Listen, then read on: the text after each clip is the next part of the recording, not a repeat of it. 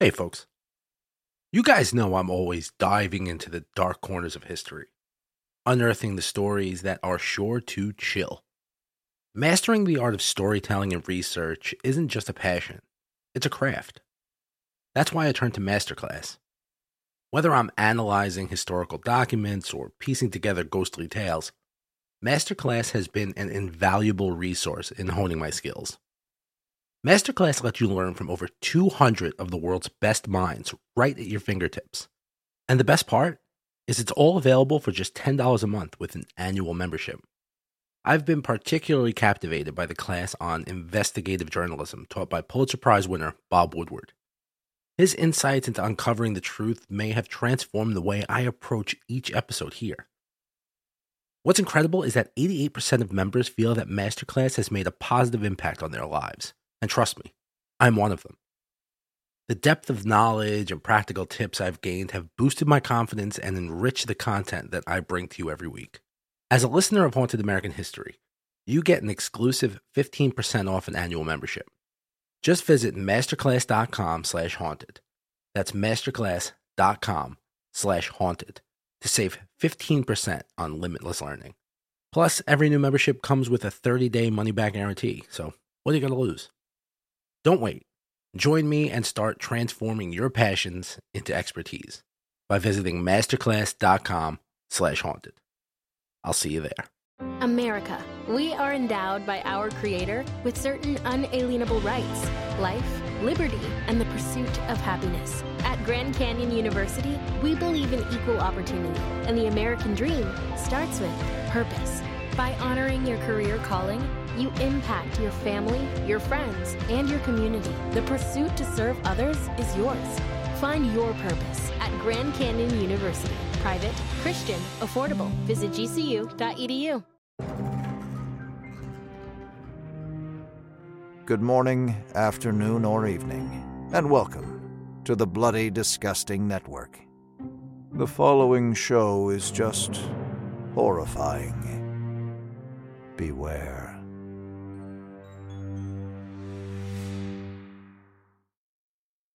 Hey, folks. I have a fun one in store for you guys today. Today is, there's no uh, folklore in this episode. Today is strictly story time. And do I have a doozy for you guys? Today's episode is brought to you by the wickedly talented Jesse Pullins.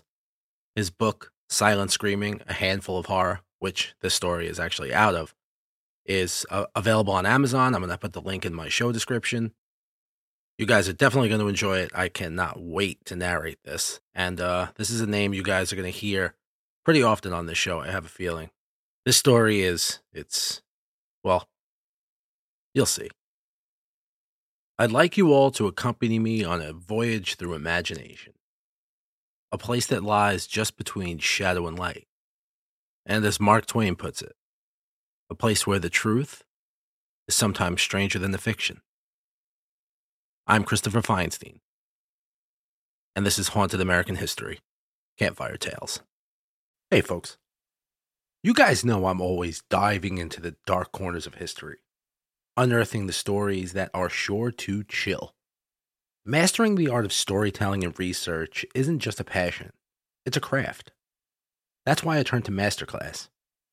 Whether I'm analyzing historical documents or piecing together ghostly tales, Masterclass has been an invaluable resource in honing my skills. Masterclass lets you learn from over 200 of the world's best minds right at your fingertips. And the best part is it's all available for just $10 a month with an annual membership. I've been particularly captivated by the class on investigative journalism taught by Pulitzer Prize winner Bob Woodward. His insights into uncovering the truth may have transformed the way I approach each episode here. What's incredible is that 88% of members feel that Masterclass has made a positive impact on their lives. And trust me, I'm one of them.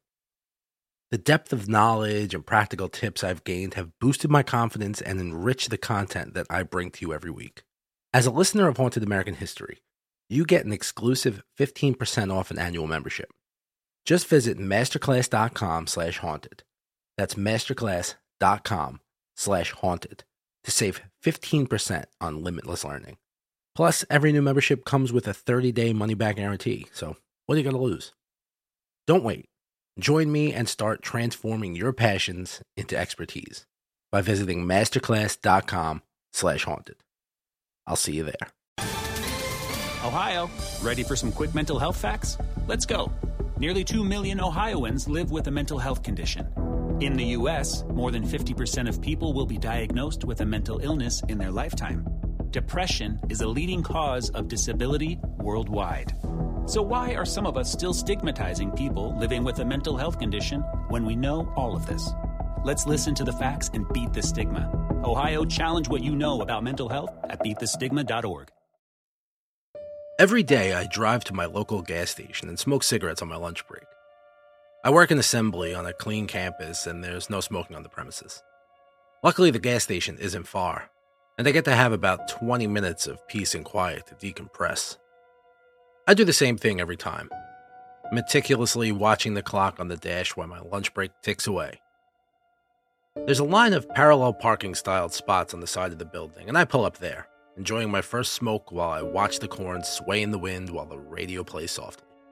The gas station is less than a mile away, but my job is located outside of town in the country, so the space between places is filled with nothing but a cornfield, trees, and a stretch of power lines running high above. It's a very peaceful, rustic getaway, and oftentimes I zone out staring off into space, watching the corn sway as my eyes wander aimlessly. Three days ago, I saw something staring back at me. I don't know how long it had been standing there before I noticed it. At first, I acknowledged it like one would notice a tree they hadn't seen before, suddenly becoming aware of an existence that didn't matter. Except this tree was humanoid in shape and by the looks of it, didn't have any skin. It was a few hundred feet away, but there was no denying the fact that something was terribly wrong with it. An icy chill immediately ran up my back, triggering all of my nerves while I shifted uncomfortably in my seat. I looked around to see if anyone else had noticed it, but everyone was just going on about their business, pumping gas or hurriedly leaving their car to head inside. I rubbed my eyes and looked again, swearing it had just been a trick of the light. Not only was it still there, it had moved closer.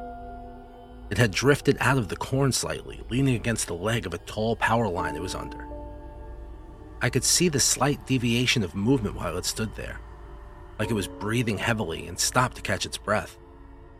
Even from so far away, I could see the specks of white for eyes staring at me, and an overwhelming feeling of foreboding tunneled towards me.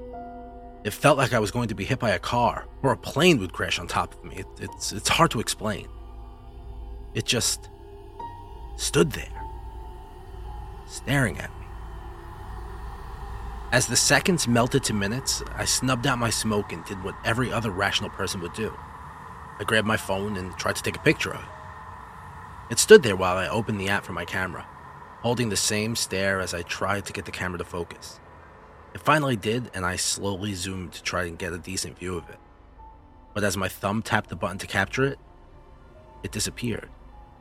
Not like I looked away and it was gone. It just vanished into thin air, like it ceased to exist. I sat there for a time afterwards, unable to shake the feeling that something was very wrong. The longer I sat, the more I wondered if I had just imagined it. Maybe the days of lack of sleep, fatigue, and stress were piling up and I was starting to daydream. Maybe I had dozed off and didn't notice. The days had felt so much shorter since daylight savings time. Maybe it was just a case of the seasonals picking away at my brain. I kept thinking of scenarios to justify such a thing, even as I pulled out of my parking spot and headed back to work. I kept looking back to the empty spot in the corn under the power line, expecting to see it again, but I saw nothing. After I punched back in, I asked some people on the same line as me, ones that I knew who would go also and smoke during their allotted time on lunch. I wasn't the only regular there, but I was the only person that saw it. Most told me I needed to get some sleep and stop staying up so late. Others suggested that maybe it was a deer, or maybe someone who lived out in the boonies trying to make themselves viral by scaring people in the corn. In the end, I laughed it off, but throughout the day, I was unable to shake the feeling, stricken from what I saw. The dread continued to stay with me, even after I punched out for the day and headed home. It persisted through the night, and it made me paranoid when I hung out at home, even as I crawled into bed. I tossed and turned for a while, thinking of the red humanoid shape lingering in the distance. I kept waking up and looking out the doorway, expecting to see it. Each time, nothing. But the feeling of unease persisted, even as I felt myself succumbing to sleep. That night, I dreamt of walking through the cornfield. Chilly wind tossing my hair and whipping at my clothes. The corn swayed in the gust, a steady dance that moved across the crops as far as I could see. It was peaceful but engulfing, an intimidating embrace that made me feel small in the vast expanse of it. Dried husks crackled under my feet, and the mud tried to steal my shoes. I don't know where I am, and I start to feel the swaying stalks close in on me. Above, the power lines reach toward the sky, looming over me like a sinister lighthouse. I look away from the swirling gray overcast, following the legs of the power line. I squint through the stalks to see, and I see a dark crevasse in the ground ahead. Beneath the power line, there's a cellar door, hanging open, beckoning me. I wake to the sound of my alarm, drenched in sweat. A fog swirls in my head, oddly hung over from a sober sleep. I look to the doorway of my bedroom and find it empty. The sense of dread continues to loom. I get ready for work and head in, thoughts of corn and the cellar door racing through my mind. I can't shake the thought of it, and it begins to pester me through the beginning of my shift. I try to busy my mind and focus on work, tightening fasteners on the brackets of air compressors and running rubber hoses as the clock ticks away. Even as my hands work monotonously, I feel the weight of eyes on me. I constantly look over my shoulder, but there's never anyone there. On my lunch break, I decided to return to the gas station. I convinced myself that I'm just being crazy and there's no reason not to go and enjoy my daily smokes on my break. Just the thought of them sounds so nice. I pull up to my usual spot and light up, feeling the weight ease off my shoulders after the first drag.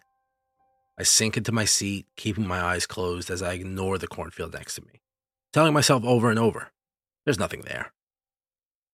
I gather the courage to open them and look into the cornfield. The power line stands directly in the corn, and I feel myself sweating as I trace the length of the spire to the ground. Beneath the tall structure, there's nothing. I breathe a sigh of relief and laugh at myself, nearly coughing as I wipe the sweat from my brow. There's no skinned man, only corn swaying in the wind. I feel better having conquered the fear. I turn my music on, and a familiar song crackles over heavy static. I try to tune the dial, but the distortion only grows the more I tamper with it. In the end, I turn the volume way down and decide I'm going to run into the gas station and buy an energy drink. I suddenly feel parched, and the feeling of ice cold electric carbonation sounds too good to pass up. I shut off my car, get out, and stop. The skinned man is standing near the gas pumps peeking out at me. His eyes are bright white and beady, his stare freezing me to the core.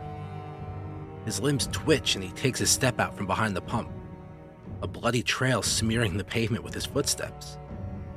I break out of my fear and look around to see if anyone else sees him, but nobody does. It's like he's not even there. Even as he takes another step towards me, a woman in a hatchback pulls past him, nearly grazing him.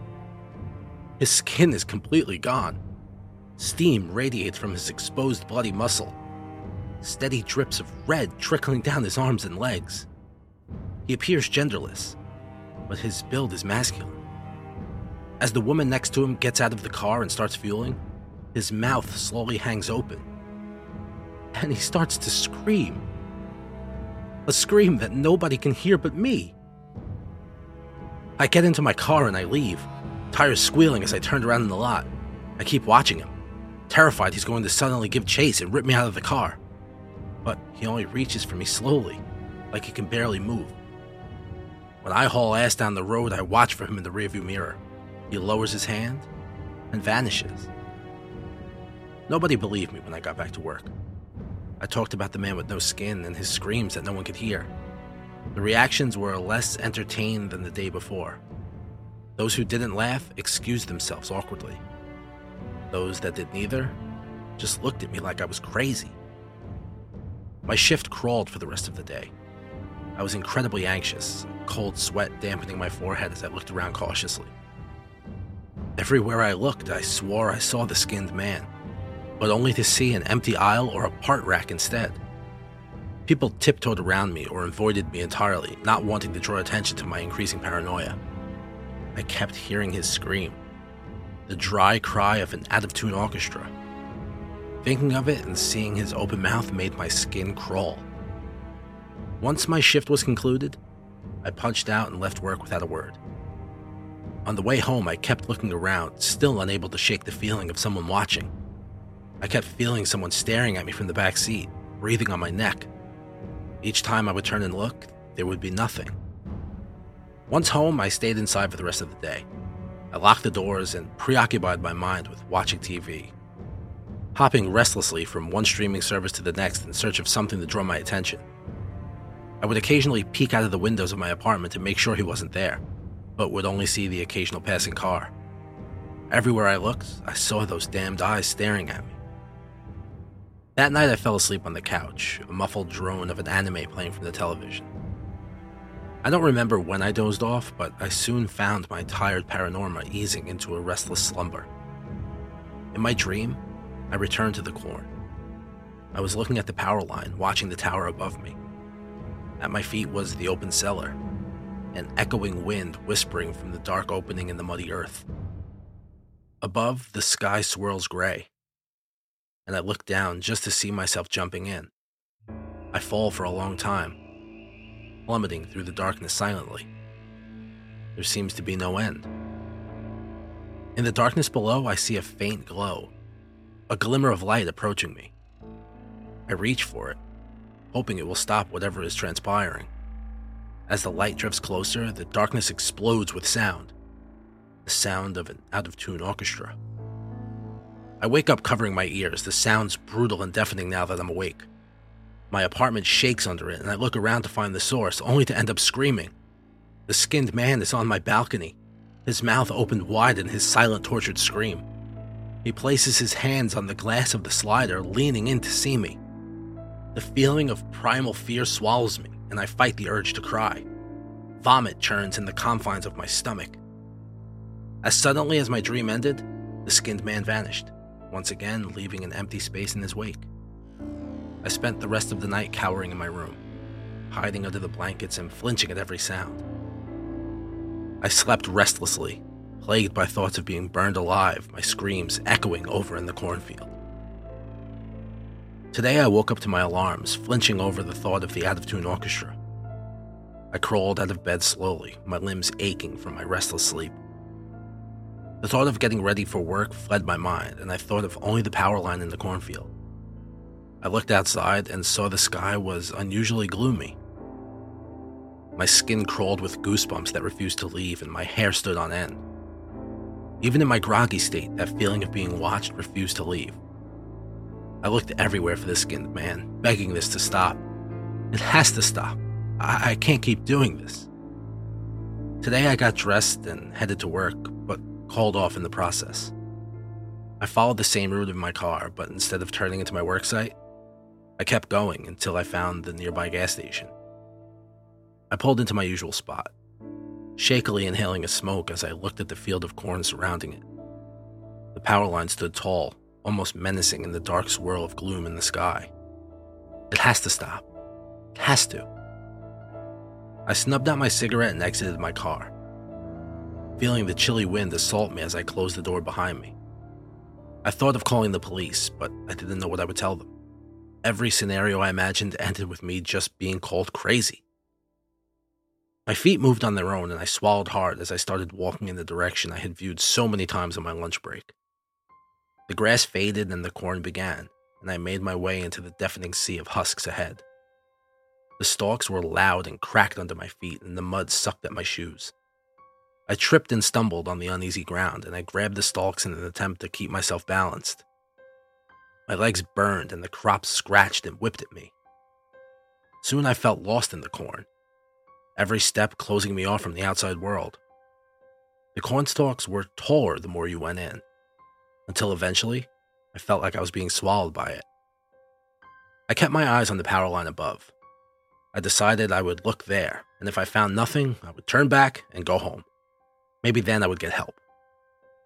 Just as I was getting used to the crunch of my footsteps, the ground started to even out and I found myself in a small clearing. Four large metal posts stood on each side, posted at the corner of the clearing. I could hear the creak of metal swaying in the wind, and I felt myself shrink as I looked up. I was now standing underneath the power line, next to the leg where I had first seen the skinned man a few days ago. It was eerily quiet in the cold clearing, moss and dead grass covering the churned mounds left behind by excavation. I felt the strong urge to run back to my car, but every time I closed my eyes, I was reminded by the same piercing stare and scream. If I went back home, I would just go back to hiding in my apartment. I looked for a disturbed dirt, for a grave, for a body.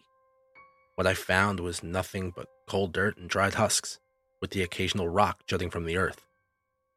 I didn't know what I expected to find, but I found no skinned man, or no signs of there ever being one. The corn swayed in the circle around the clearing, and I felt foolish for wandering out here by myself. The wind picked up, and above the power lines creaked. I watched the electrical lines sway in the sky, and I felt small and out of my depth. What was I hoping to find here? A skeleton laying in the grass? Stupid, I thought to myself. Walking all the way out here with not even as much as a shovel. My hands started to ache from the cold, and I found myself shivering. There was nothing to be found here. Maybe I did need help after all. I turned around to leave, my cheeks burning with frustration.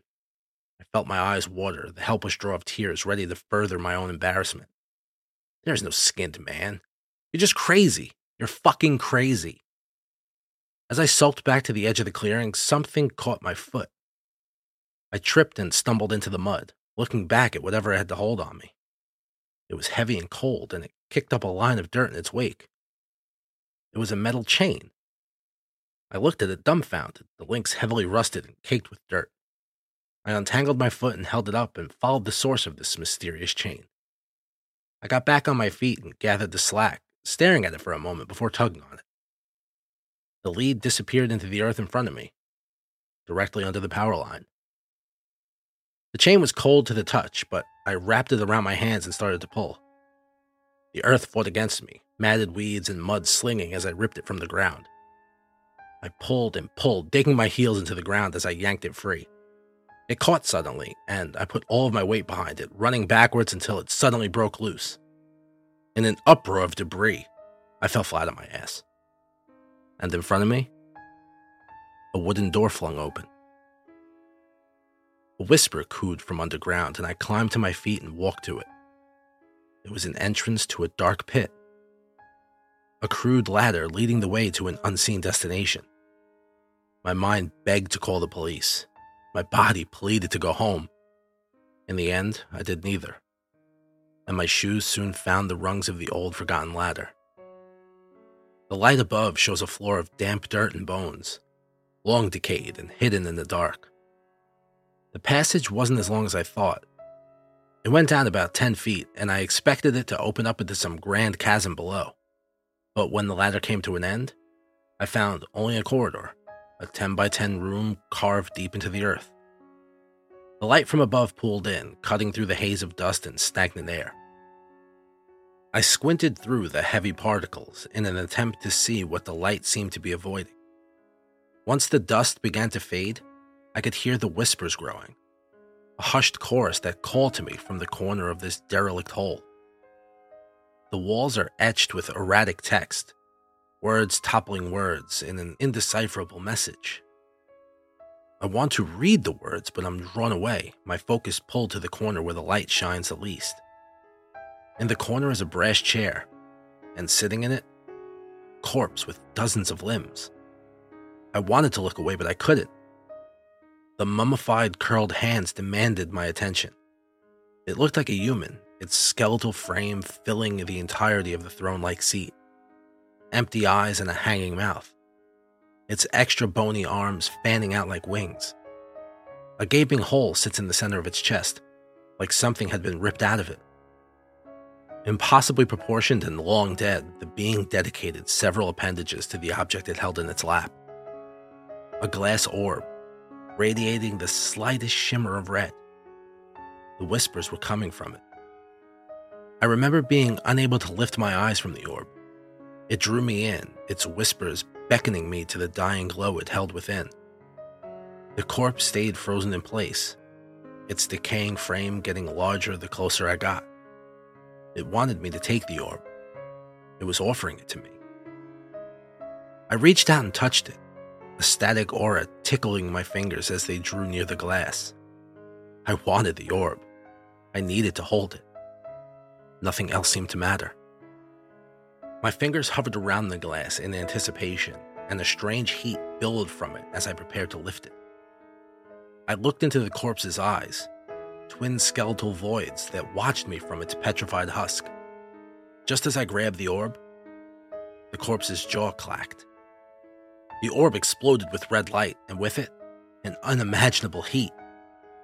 The red glow consumed me like a raging fire, engulfing me until it covered my entire body. I tried to swipe it off of me, but it started to burn, a wicked chemical boil that seeped into my arms and legs like acid. I watched in horror as my skin started to part with me, bubbling and oozing until I was left with nothing but bloody meat. It collected and twisted in front of me like paint, a writhing mass that slipped through my fingers when I tried to grab it. My strength began to fade, and my legs no longer felt capable of holding me. I collapsed helplessly to the ground, glaring at the orb in betrayal as it shined bright and decadent. My muscles felt the pain of every speck of dirt, every piece of gravel that scraped mercilessly into my exposed flesh. The pain was unbearable, a never ending scream across my entire body. The massive skin contorted and flexed, stretching out across the corpse and its many limbs. It webbed between every finger and over every dry tendon, new life taking shape and cracking as it coated over the nightmarish husk. The arms, so many arms, assisted in the new fitting, pulling and tugging until the garb was complete. I could only reach out in my misery while it repaired itself, the horrible form worsening the longer I watched it mold. Joints popped to life, thin eyelids blinked. Once the form was complete, the gaping chest cavity quivered in agitation. Before my unclosable eyes, the being picked up the orb with its many hands and buried it into its chest. The cavity sealed on its own, tendrils of thin skin stitching itself until the red glow was no more. While I lay helpless on the cold and painful dirt, the being rose from the chair, standing and stretching tall before hunching over on its multiple limbs. It looks at me for a moment and lets out an emotionless cackling echo in the chamber before it makes its way to the ladder and climbs it like a spider. The last I see of the monstrosity is its appendages slinking into the light right before the door slams shut behind it. I've been in darkness ever since. I don't know how long I've been down here hours, days, weeks. All I know is my constant suffering and my inability to escape it. Despite my exposed body, I'm immune to the cold, immune to the prospect of perishing. That's not the only change. Since discovering the corpse, I can feel an extension of myself, and ethereal tether that lets me move beyond my miserable form on this cold earth. Some kind of drift between time and space. I don't know if it's an after effect of the orb itself or my fractured sanity in this tomb I found myself in. I can do other small things, like move grains of dirt or sway the air in one way or another. In an attempt to recollect some of my sanity, I have inscribed my story in the walls of this grave. But the longer time goes on, the foggier the memories seem to get. I don't understand it. I can only hope what I think is transpiring is real and not a fabrication of my delusional misery. I can't go far, but each time I find I can get a little further. I can see the cornfield above my tomb. I can almost feel the air dancing across it. If I focus hard enough, I can see myself. I don't know why they are there, or if it's even real. But if I try hard enough, maybe I could reach them. I need to warn them and tell them to stay far away from here. I need to warn them of the monster I set free. I don't know what it wants or why it was down here, but I fear for the life that I left behind above ground. Maybe someone can stop it. Maybe I can stop it. In my shattered mind, I remember where I used to work, where I used to live. If I can find them at the right time, maybe I can warn them. Maybe I can save them from a demise such as this.